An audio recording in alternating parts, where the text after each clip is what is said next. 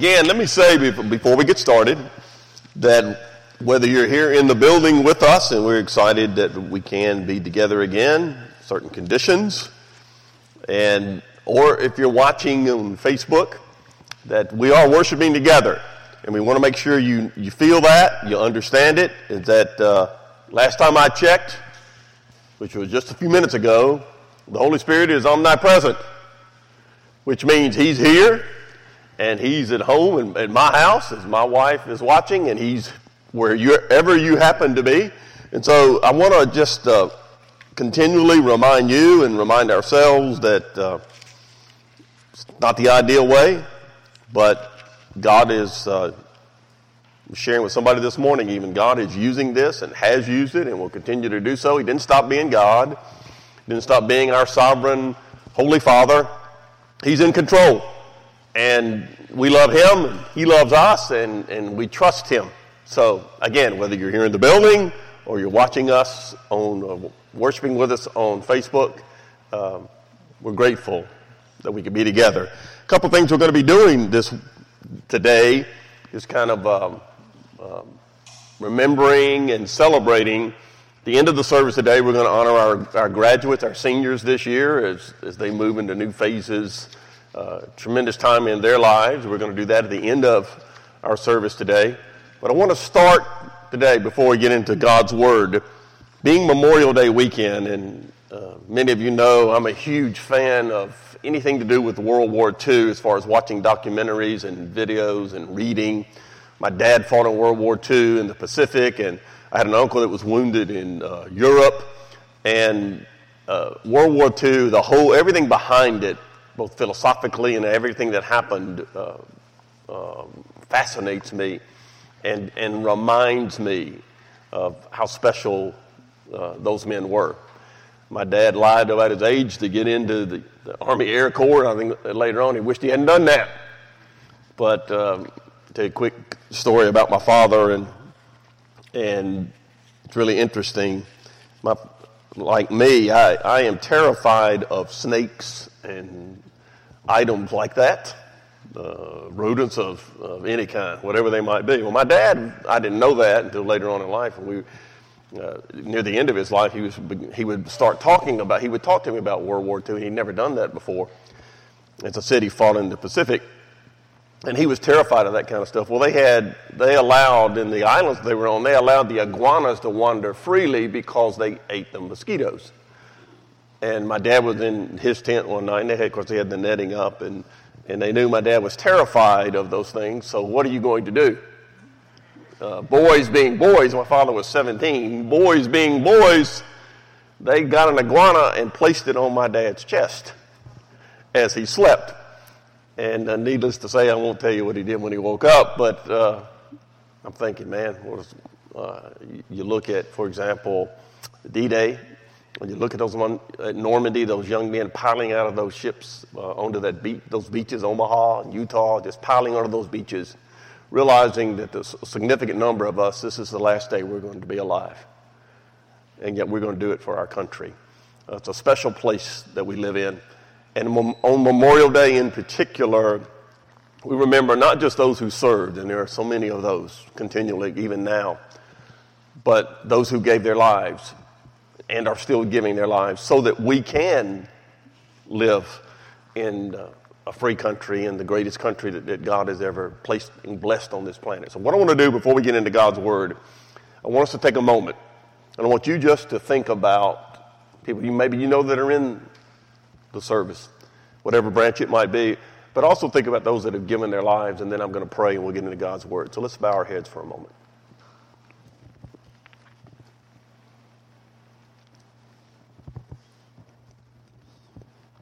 Well, Lord, we do pause before you as the eternal, self existent one, our, our Father, our God.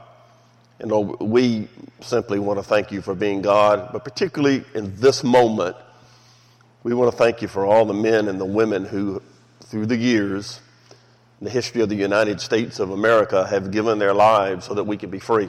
We thank you, God, for blessing our nation and pray we would never forget who you are and never forget those who have given and are in the places now where they could give their lives dangerous areas because they're Americans. Lord, we thank you for who you are and pray you would use those memories even in our lives to encourage us to be Americans who love you and surrender to you and follow you. We pray in Jesus' name.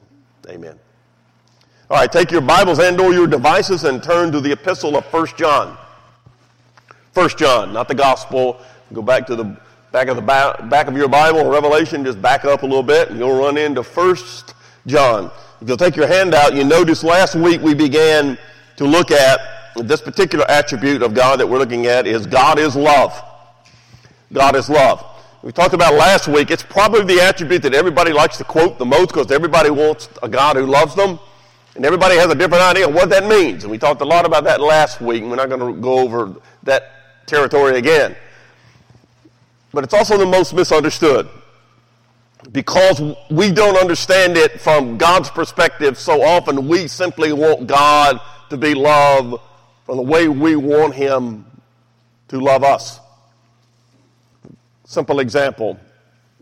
This week, one of the greatest Christian apologists of our generation, our time, Ravi Zacharias died. And I've read every book Ravi Zacharias has ever written. I've listened to him many, many times. I've seen him in person three times. And he's a true, was, and he's now in the presence of his Lord. And somebody texted me that he had died. And, and, and my immediate response was, well done, good and faithful servant. Now, Ravi Zacharias was not a perfect man, and he made mistakes. That's the beauty of understanding who our God is, is that he loves us in spite of what? Me. He loves me in spite of me. And he uses me in spite of me. And so what I want us to do, we began last week and this week and probably next week and maybe the week after, I want to make sure we understand biblically, what does it mean when the Bible says here in 1 John 4 8, God is love? Not from the way we want it to be. And in, in reading things people were saying about Ravi Zacharias, there are always people who want to be negative and get in, into uh, uh, different things and apologetics. And what I, what I noticed about the negative folk where they simply were looking at everything from their point of view and what they wanted as opposed to what God says about Himself, about our universe, about what does it mean to the fact that there is a God and that He loves us. It's so, so, mis, so misunderstood. So, as we look at this attribute, one of the things you're going to notice, if you'll take your hand out, last week we began with number one God's love to us, and that He gave His Son. We looked at the fact the idea, of the little phrase, born of God, that, that divine nature, that when I come to Christ and accept Him as my Savior, God gives me a new nature. I'm born with a nature to sin. We're all sinners. If you don't believe that you're born with a nature to sin, just ask somebody. Somebody that knows you. Somebody that's around you a lot. Uh, with Mary and I spending the last two months uh, together almost all the time, you learn things about, even though you've been married 46 years, you learn some things. I learned that my wife can cut hair. That I went through this week and I said, look, I told you last week, I said, either you're going to cut this back of my hair or what's around my ears. We ain't worried about on top because there ain't any. But what's around my ears and the back of my neck, either you're going to cut it or I'm going over to Beth's house and let her cut me with the dog shears. So she managed to trim the back of. Actually, she did a pretty good job. So now I know she can do that. There's no longer any excuses. Like she knows I can do dishes, so I no longer have any excuses.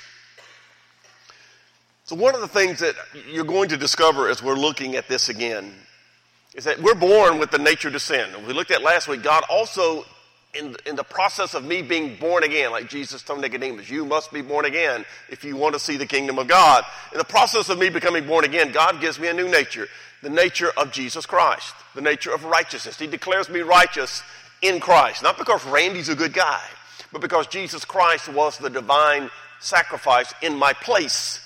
He is the propitiation. We talked about that word. The, the satisfied God's demand, God placed his wrath on Jesus so that I could be set free, so that I could be redeemed, and I could be declared positionally, I'm a child of God. So as we sit here today, as we worship together in Christ, as believers, we have that nature. We are, look at 1 John 4 7 again. Beloved, let us love one another, for love is of God, and everyone who loves is born of God. That's really what we looked at last week, that we're born again. We are his children. One of the things you're going to notice as we walk through this idea of God is love from 1 John 4, just a few verses. But here's what you're going to see. And I want you to bear with me.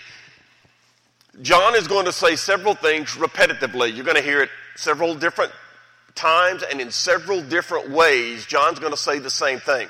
And that's really important when you're studying a, a passage in Scripture. We call it exegeting that passage, that you notice how the Holy Spirit led the author to say what he was saying, using their personalities and differences. Uh, all scripture is inspired, but Paul was not the same person as John was. John wasn't the same person as James, and James wasn't the same, same person as one of the prophets. But God inspired scripture. So as you read it, we talked about John last week. His term, his, how he described himself was the apostle whom Jesus loved. And by that, what he meant, and, and, this is one of the things I want you to take away from understanding God is love, is that he was absolutely overwhelmed with gratitude that Jesus could love him, a sinner. That's what we need to understand is that when the Bible says God is love, it does not mean, we will see this several times, that's why I'm saying bear with me because he's going to say it several different ways, the same thing. It does not mean love is God. God is love. He defines love, but does not mean love is God. In other words, I choose to love the way that I want to. And then I want God. I, my mindset as a, as a human being, many times our mindset is, I love that person, therefore it is right and God is in it. But God defines what love is, not me. And so, what I want to do as a, as a believer, as a Christian, is love Talked about agape a lot last week, that highest form of love, that Greek word, that unconditional, sacrificial, love of the will and not of feelings, because feelings can come and go. When you've been married 46 years and you've been in the same house for two months, sometimes you don't feel loving. Sometimes your wife says, Why don't you go outside and shoot basketball for about four hours? You don't always feel the same. Agape love, Christ like love, is choosing to love when you don't feel like it. So, as we walk through this, bear with me, and I think when we get through, I hope what happens to you is what happened to me, sitting in my little office at home and studying this for the last three weeks, is how overwhelmed I was by my daddy. His presence and the power that he holds, and yet he says to us, you are my child. And you are the highest form of everything I created is you. I love you. I want you to trust me. That's the theme of Scripture. The righteous, those that are in Christ, God's children, live by faith. So we'll talk about that as we walk through. So take your hand out and look under point number one. Last week we talked about the deep we talked about, excuse me, the divine nature. Second bullet point there I want you to see under that point number one is this deep relationship. Look at verse 8. He does not love, does not know God, for God is love. The end of verse 7, who's born of God knows God. So the idea is this, to kind of use a trite saying that has been around for years. Randy didn't make it up, but I will use it. So hang with me. You'll have to write this down. It's deep, so you can poise. N-O no love, no God. If you don't have love, you don't really know God. Know God, K N O W, you know God. No love, N O, no God involved in your life. No God, K N O W, no love, you'll know God. Again, simple example. What's the highest form of love that's ever been expressed from one entity to another? The crucifixion of Jesus Christ. All of you know John 3:16. For God so loved the world that he gave. What did he give? He gave the second person of the Trinity his only begotten Son, the only one who is capable of loving that way, the unique Son of God. So God gave God, the Father gave God the Son to us, and as we sit here today and as we worship together on Facebook and wherever we might be on the, on the planet, where's the Holy Spirit? Everywhere. God the Father, God the Son, God the Holy Spirit.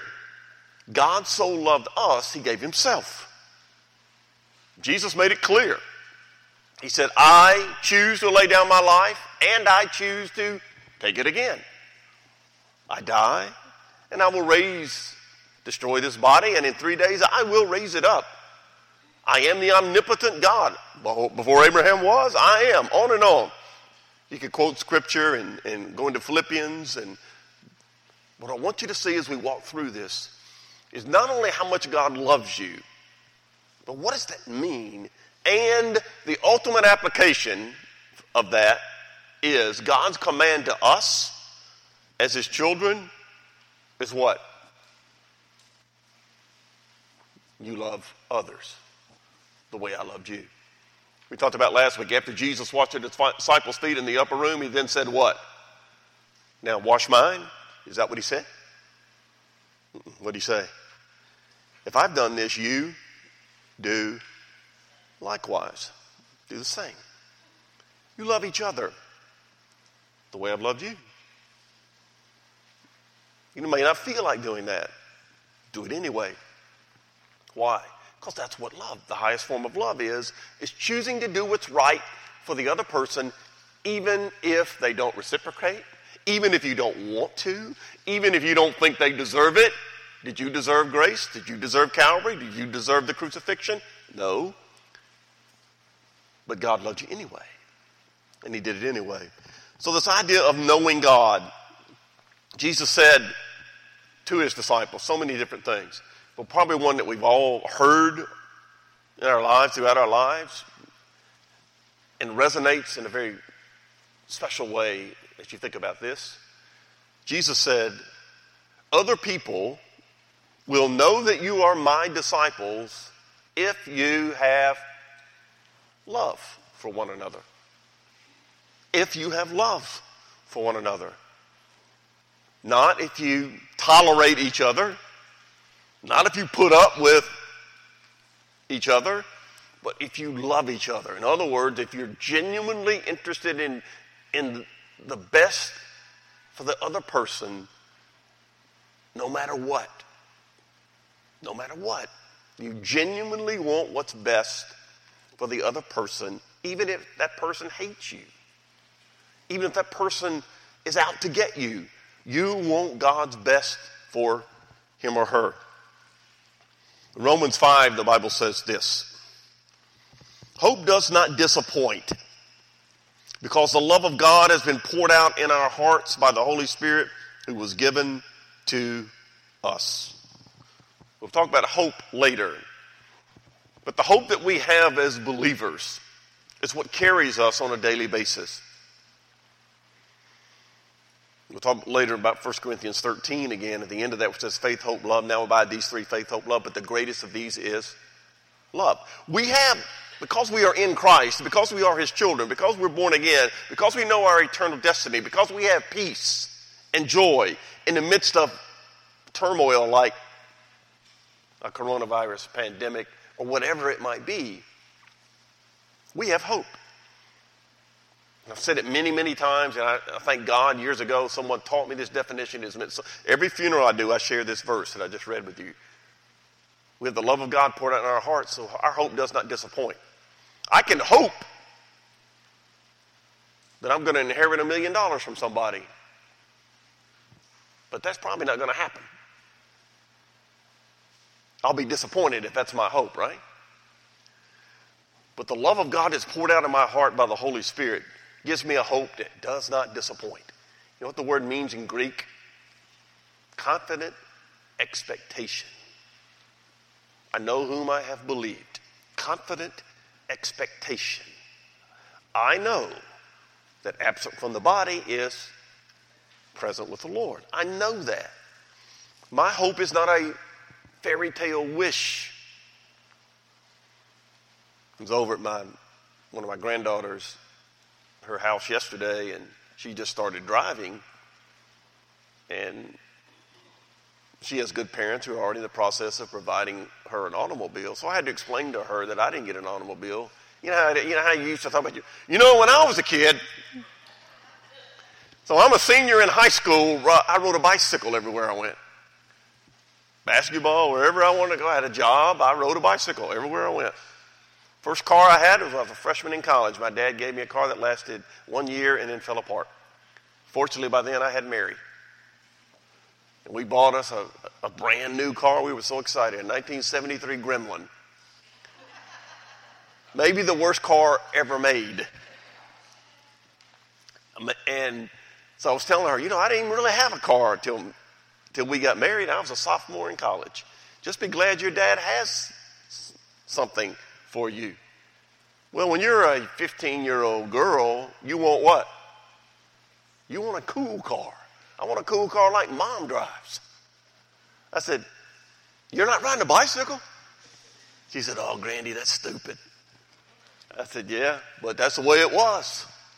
That's the way it was. I want a lot, and I hope for a lot. And she's hoping to get. Sometimes you get disappointed with human hope. Please don't miss this principle. What we have in Jesus Christ, the love of God that's poured out in our hearts, notice the verb, by the Holy Spirit, will never disappoint. Other people will let you down. Your career might let you down. You might be disappointed in what goes on in our economy, physically, in your own life. But you will never be disappointed by the Holy Spirit. You will never be disappointed by the love of God because we confidently expect God to come through. Why? Because He's God. He's always come through. He always will. Here's the probably the most salient point as we move to the next one up to now. God does what He's going to do the way He's going to do it. I do not tell Him what to do. It's so important to understand that principle because a lot of theologians and preachers don't understand it. They think you can tell God what to do and He will do it. No, no. You, in prayer, seek His will and then go do it. Why? Because He always comes through. He does not make mistakes. That hope does not disappoint. Now, the end of verse 8. He who does not love does not know God, for God is love. There's that phrase. Everybody loves to throw it around.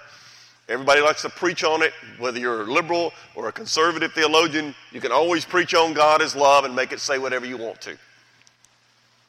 Years ago, I saw, used to, when we used to take the papers, it was years ago, and, and, and around Easter, they would put sermons in the paper to read. And they put this lady's sermon in the paper, and the sermon was on John 14, 6. What does that verse say?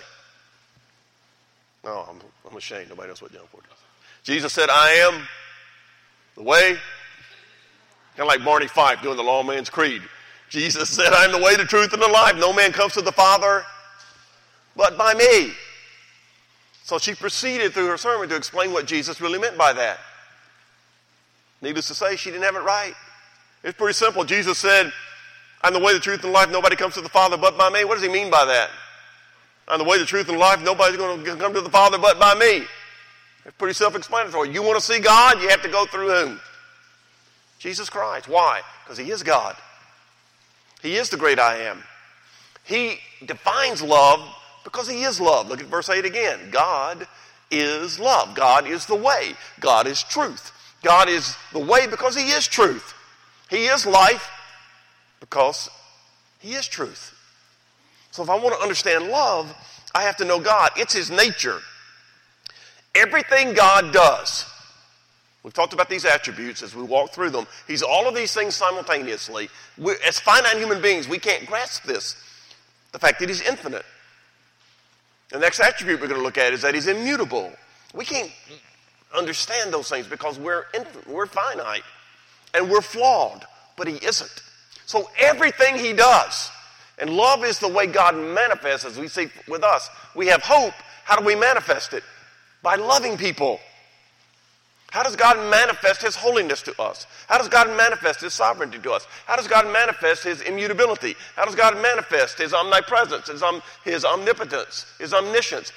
All these attributes that we're going to look at and have looked at. How does God manifest those to us? He loves us.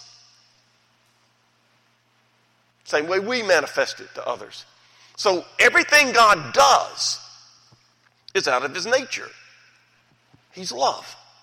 He's the origin of love. He's the source of love. Whether it's creation, he loved us and gave us creation.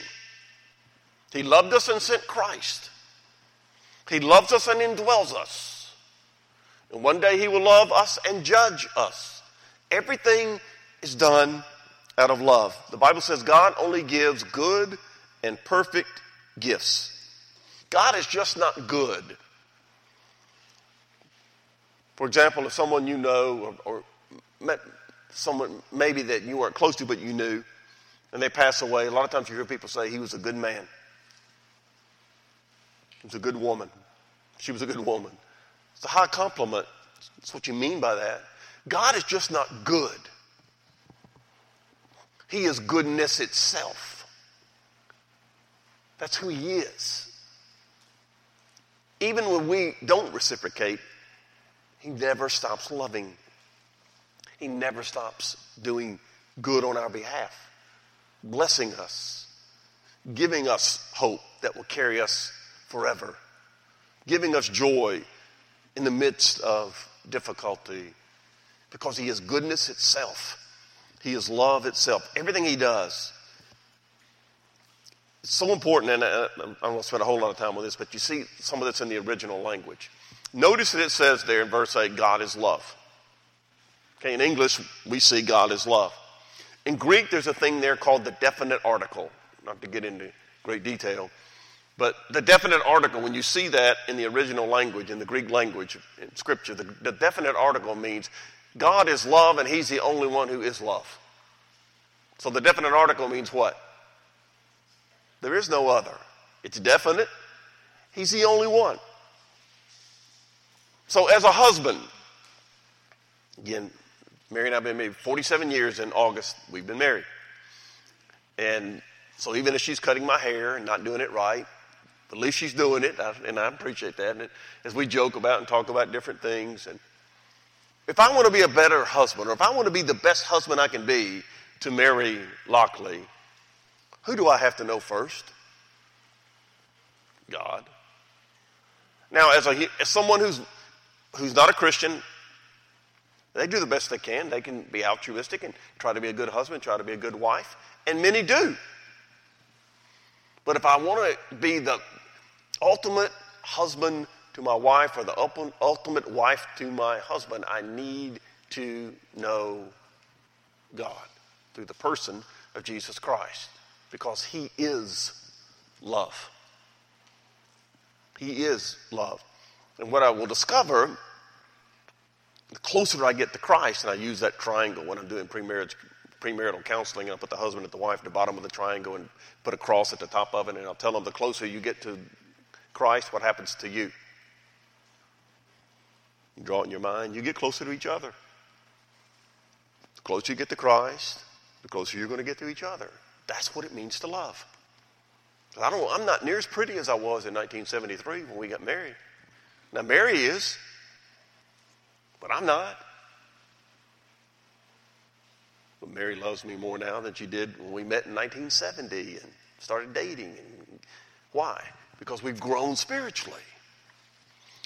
Please get this principle. Verse 8 again. God is love. It does not mean love is God. God expresses himself to us by loving us.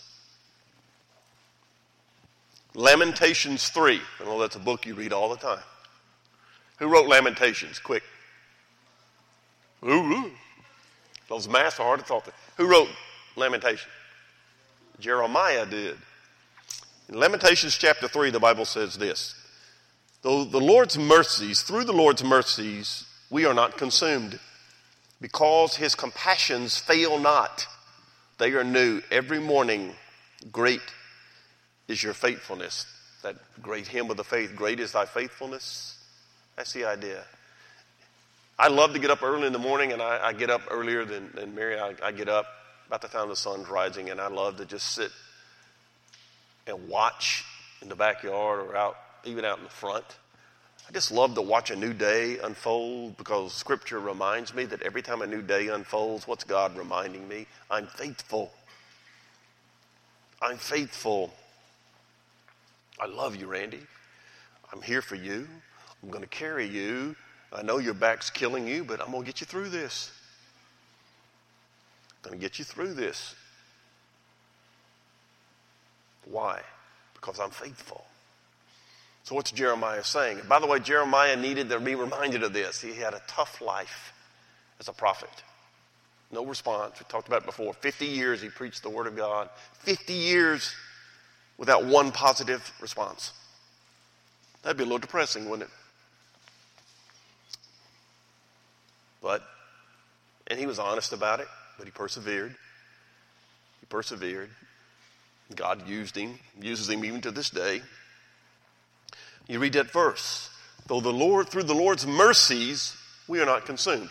In other words, grace and mercy are the same, two sides of the same coin. God shows us grace, gives us something we don't deserve. Mercy is He doesn't give us what we do deserve. Who did He give it to? Jesus Christ at Calvary. He took that wrath that should have been mine. Why? Because God's mercies are new every morning. His faithfulness does not fail. He loves me. God is love. A deep relationship. Knowing God. And the idea in Greek, look back at verse 7 again, the end of it. He knows God. The idea here in the original language is it's not intellectual assent. It's not intellectual assent. Again, very important principle. The word here, there's four number of Greek words for K N O W. The one here means it's perceived truth, not intellectual assent. In other words, I can say to you, I believe that there's a God. But this word know means I know that God beyond intellectual assent. It's in, I'm in a relationship with Him. He's my Father. Give me an example. There's a group of people, particularly over the last 10 or 15 years, that have become well known in, in scientific circles. They're called uh, intelligent design folk. They're not Christians necessarily. They don't approach it from a Bible point of view. They approach the universe and analyzing it scientifically from just objective point of view, and they believe, again, not they don't necessarily believe the Bible by and large, they don't. But their response is, after studying the universe, is that it was designed by somebody. Intelligent design. So they understand that the universe was designed or created. They know that. What do we as Christians know? We know not only did God create the universe, or we not only do we know that there was someone who created the universe, we also know what? Who it is. Because he's our daddy. See the difference in that no? I can know a set of facts. I believe creation screams, somebody made this. I can understand that set of facts. But when I surrender to the God who created it and become his child, I know the creator in an intimate, personal way. That's what he's talking about here. Knows God. Not doesn't know about God, knows God. we personally, as Christians, experience, I'm just talking about in my life, the Creator. About, I don't know, a week or two ago, we're sitting in our driveway at dusk. Beth and, and uh, the, the girls that come over, and we're just, so they're in the car, and we're sitting in the driveway talking, and, and sun's going down, it's getting dark, and it was a clear night. And Emerson, Beth's youngest daughter, and I look, both look up at the sky at the same time, and we said, Look, you could see the Milky Way. It's a rare event inside a city. And you could, well, it was clear, you could see it. And just another teaching moment to say, yeah, just, another reminder one galaxy out of untold numbers that our God spoke into existence. Simple reminders. Those of you with small children, as you watch them grow, we got to spend a little time with our seven year old granddaughter last week and just watch. We haven't seen her in two months. Just watching how she's changed in two months. How, tall, how much taller she'd gotten, thinner as she's gaining in height. How her, her vocabulary, things she's saying, just in two months. Human beings are not just something else that happened to come along in the evolutionary scale. It's not even logical. When you, when you know another human being, you understand how special they are to the God who made them. Because only human beings are created in his image. God is love. He gave us the rest of creation, mentioned in a moment ago, as an act of love for us. Now, we've managed to mess it up in many ways, but He still gave it to us, didn't He? Because He gives what kind of gifts? We quoted earlier good and perfect gifts. That's all He gives. All right, let's go to point two on the handout. Cover part of this. We're going to stop for a day. We'll close out in a special way. Look at verse 9. We've seen God's love to us with that deep relationship with the divine nature. Now I want you to see in number two God's love for us. Verse 9. Verse 9. In this, the love of God was manifested toward us, that God had sent his only begotten Son, there it is, into the world that we might live through him. First thing I want you to notice about God's love for us is that he gives us eternal life. We're glad about that. Everybody wants to go to heaven when they die. It's only possible because God made it possible through the eternal gift of Jesus Christ. God gives us eternal life. Notice the two phrases that are used. And this the love of God was manifested toward us that God had sent his only begotten Son into the world that we might live through him. Verse 10. In this is love, not that we love God, but that he loved us and sent his Son to be the propitiation for our sins. So the two things I want you to notice about God giving us eternal life, number one, it's through Jesus Christ, through him. But then after you're born again, you're his child, you live for him. So many evangelical churches, unfortunately, only focus on the first one. That through Jesus Christ we can be saved and go to heaven. By the way, that's really good. I find myself on a daily basis a number of times throughout the day just thanking God that He saved me. Because I know me. And He saved me anyway. Through Jesus Christ, I'm given eternal life. And then we kind of stop there. Kind of have the mindset okay, I know I'm saved. When I die, I'm going to heaven. And then I'm going to go ahead and do my life. And if I need God, I'll let Him know. Eternal life begins the moment you're converted. Whatever your time is on planet Earth, yes, it's just a dot on the line, but we live for the line, not the dot. That, that line of infinity, eternal life. So God says, through Jesus Christ, I give you eternal life. Now, I want you to live for Him your time on the planet to glorify God or point God, others to God to see Him so that they too can have eternal life. Notice verse 9 again. Because God is love, coming out of verse 8 context, God is love in this. Because he is love, the love of God was manifested toward us that God sent his only begotten Son. Because God is love, context, he reveals that love we talked about earlier. He does things. He reveals his love to mankind by sending Jesus Christ. In this. In this. And in the context, the little phrase in this means, keep reading, that he sent Jesus. Manifested toward us. It's such a beautiful word. He said, in this, the love of God was manifested. Manifest means to make something public. Please don't miss this because it's so beautiful, the context.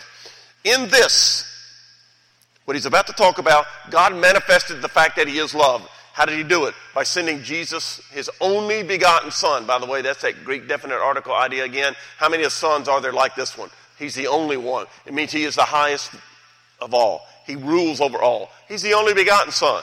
He sent him to be the propitiation. Now, the word manifested means he made that public.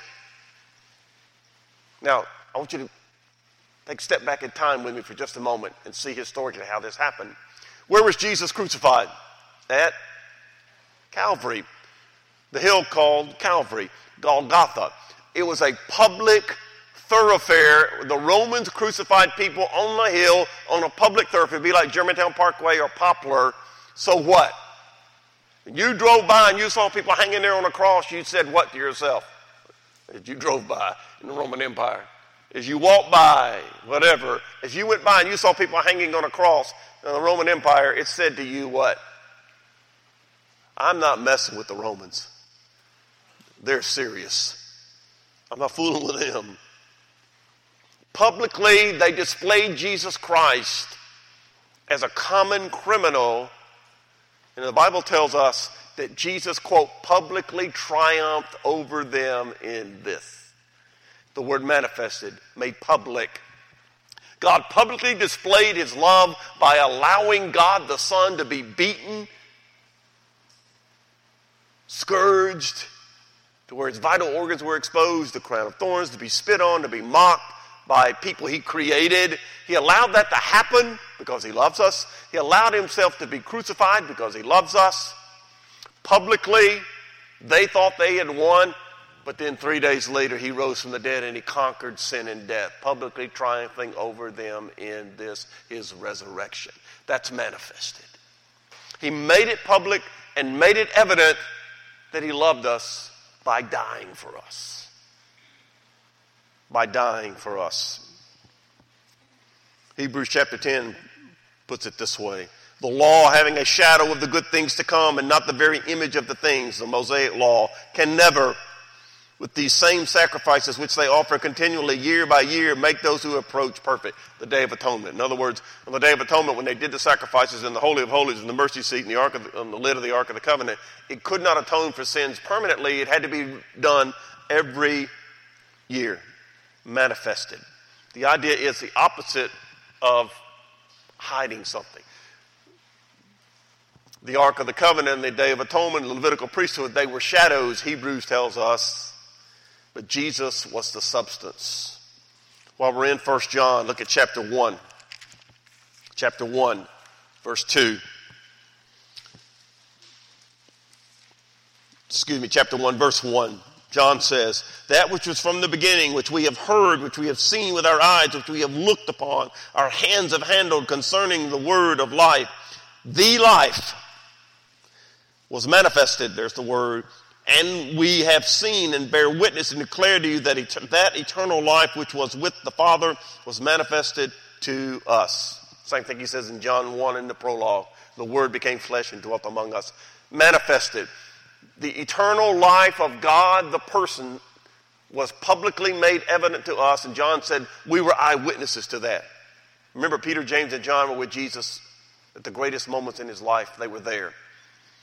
We were, we were eyewitnesses to it. It was made evident. Look at chapter 3, verse 5. 3 5. You know that he was manifested to take away our sins, and in him there is no sin. See, Jesus said, This is the new covenant in my blood, as opposed to the old covenant in the blood of animals. It's a brand new game. And he made public his love for us by shedding his blood for us. Now back to verse 9. Manifested toward us. See that little phrase? Toward us means it's very personal. Very personal. God loved you as an individual, me as so much. He manifested that love through Jesus Christ toward us. And by the way, the tense of that is that it's aorist tense a definite moment in time this happened. How long has God been love? Forever, eternally. He is love. But at a definite moment in time, aorist tense, he manifested that love. When Jesus, when God became Jesus, he's always been the Son. Unto us a son is born, unto us a child is given, born. The Son was given, the child was born. He's always been the Son of God. He stepped into space and time and became Jesus of Nazareth definite moment in time, God manifested his love into the world. He sent his only begotten Son, sent him, the God man. Sent him from heaven. You, you, you read the Gospels, you listen to Jesus Christ. Repeatedly, over and over and over again, you'll hear him say, I was sent from heaven, I was sent from above, I was sent from the Father. Over and over and over. My kingdom is not of this world, my kingdom is a heavenly one. Sent from God, sent from heaven to bring you the kingdom, to fulfill the plan. Galatians chapter 2, the Bible says this, and then we're going to close out today. Galatians 2, Philippians, and 2 Corinthians. So Paul writes to three different churches these words. He died for all, that those who live should live no longer for themselves, but for him who died for them and rose again. For me to live is Christ, and to die is gain. I've been crucified with Christ. It's no longer I who live Christ lives in me. And the life which I now live in the flesh, I live by faith in the Son of God who loved me, gave himself for me. So the last thing I want you to see is the, is the last phrase in verse 9 through him. God the Son, through him. Because here's what I want you to see. We talked about it a lot of different ways today, but I want you to see this as we close. That when, through him, God gives us life. John in his gospel said, It's the reason I wrote is you could have life, you could know Christ and have life in him. Everything I wrote. And the books of the world couldn't contain it if it was all written down, John said. Through him. What God is saying to you as an individual is that's how much I value your soul, is that I will die for you. I value you and your eternal destiny, your soul, so much, I will die for you and offer you the escape from eternal death. It's the greatest gift ever given. It shows you the depth of the mercy of God and the grace of God. That He loved you that much.